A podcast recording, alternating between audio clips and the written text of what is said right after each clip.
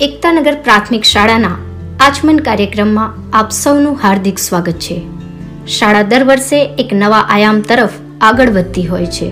તેના ભાગરૂપે ચાલુ વર્ષે શાળા પરિવારને કેળવણી, સંસ્કારો અને શિક્ષણ સાથે જોડાયેલી અન્ય પ્રવૃત્તિઓ માટે પોતાના વિચારો રજૂ કરવાની ઉત્તમ તક પૂરું પાડતું આ શબ્દ સુગંધી પ્લેટફોર્મ શરૂ કર્યું છે.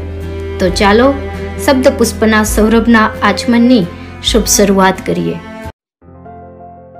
નમસ્કાર મિત્રો. આપણે ગઈ વખતે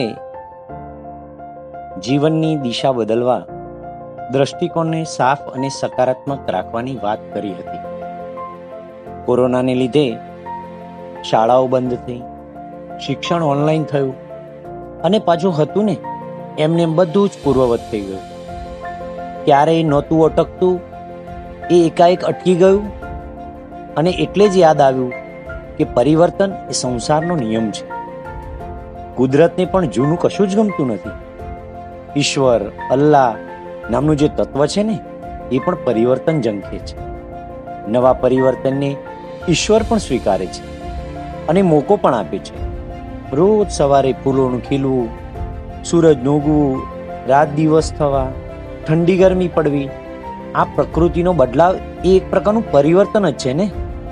ઝડપથી બદલાતા સ્પર્ધાત્મક વિશ્વમાં સફળ થવા, પર્યાવરણ ફેરફારોને અનુરૂપ પરિવર્તન આવશ્યક થઈ પડ્યું છે. પરિવર્તન એટલે બીજું કંઈક નવું વર્તન, જે કંઈક ગઈકાલે હતું અને આજે બદલાઈ ગયું હોય. મિત્રો, ટેકનોલોજીની વાત કરીએ ને, તો આજે હોય એ આવતીકાલે આઉટડેટ થઈ જાય છે. વસ્તુ, વ્યક્તિ અને કોઈ પણ ચીજ, એ પરિવર્તનશીલ છે જ. બધી જ જગ્યાએ પરિવર્તન થતું રહેલું છે. એટલે જ તો દોસ્તો જીવવાની મજા છે. અને એની સાથે તાલ મિલાવવો પડે. પરિવર્તન વિના કોઈ પણ પ્રગતિ શક્ય નથી. પરિવર્તન એ આગળ કહ્યું ને એમ સંસારનો નિયમ છે. પ્રકૃતિની જીવંતતાની ઓળખ છે. પરિવર્તનના માહોલમાં આપણે વિશ્વાસ સાથે એવું ન કહી શકીએ કે આવતીકાલ એ ગઈકાલ જેવી જ હશે. ત્રીજી સદીમાં હિરાક્લિટ્સ નામના રોમન ફિલોસોફરે કહેલું કે nothing is permanent but the change અર્થાત કશું જ કાયમી કે અમર નથી. પરિવર્તન તો ચાલ્યા જ કરવાનું છે. નાના બાળકથી લઈ મોટી ઉંમરની વ્યક્તિ બનવું ને એ તો સૌથી મોટું પરિવર્તન છે. આપણા રસ, રુચિ કોઈ એક કામમાં ટકતા નથી. ક્યારેક રૂટીન લાઈફથી પણ કંટાળો આવે છે અને મન પણ કંઈક નવું ઝંખે છે. પરિવર્તન ક્યારેક પીડાદાયક હોતું નથી પણ એનો વિરોધ પીડાદાયક હોય છે. પરિવર્તન પ્રારંભમાં મુશ્કેલ, મધ્યમાં બેકાર અને અંતે તો સારું જ હોય છે. અમેરિકન રાજકારણી રોબર્ટ એફ કેનેડી કહ્યું છે કે change is the law of life વર્તમાન કાળની યુવાની તો પરિવર્તન ઝંખે છે. પહેલા કરતાં વધુ ઝડપે પરિવર્તન થઈ રહ્યું છે. હવે આપણે એ ઝડપે ટેવાય, એને અનુકૂળ થવાનો પ્રયાસ કરવો પડશે. સમયની સાથે આપણી જાતને, આપણા વિચારોને બદલવા પડશે. પરિવર્તન સ્વીકારવું જ પડશે. પરંપરાગત ખ્યાલો, વિચારોને દૂર કરી, આધુનિક વિચારધારાને અપનાવી, વ્યક્તિ, સમાજ, દેશ અને વિશ્વને પ્રવર્તમાન સમયને અનુરૂપ તૈયાર કરવું પડશે. ક્યારેય ન વિચારેલી કોરોનાની મહામારીએ આપણને કેટલું બધું શીખવી દીધું છે? કોઈ પણ કામ ઘરે બેઠા થઈ શકે છે?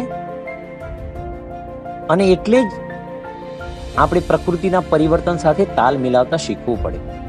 પરિવર્તન માટે વિચાર કરી, એનો મક્કમતાથી અમલ કરીએ ને, તો ચોક્કસ બદલાવ આવી શકાય.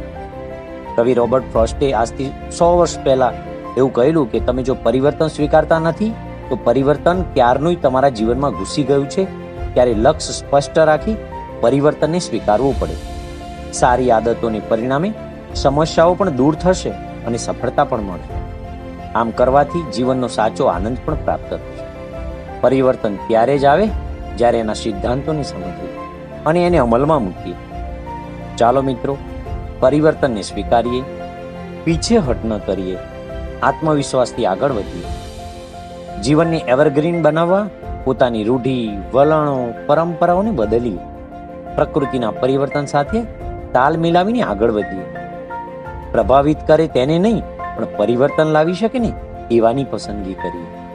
ઉગતી પેઢીને કંઈક આપવા જેવું હોય ને, તો એ છે કે કોઈ પણ સ્થિતિમાં આત્મવિશ્વાસ સાથે જીવતા શીખીએ. બાળકોને આ વિચારો થકી જાગૃત કરીએ. આભાર.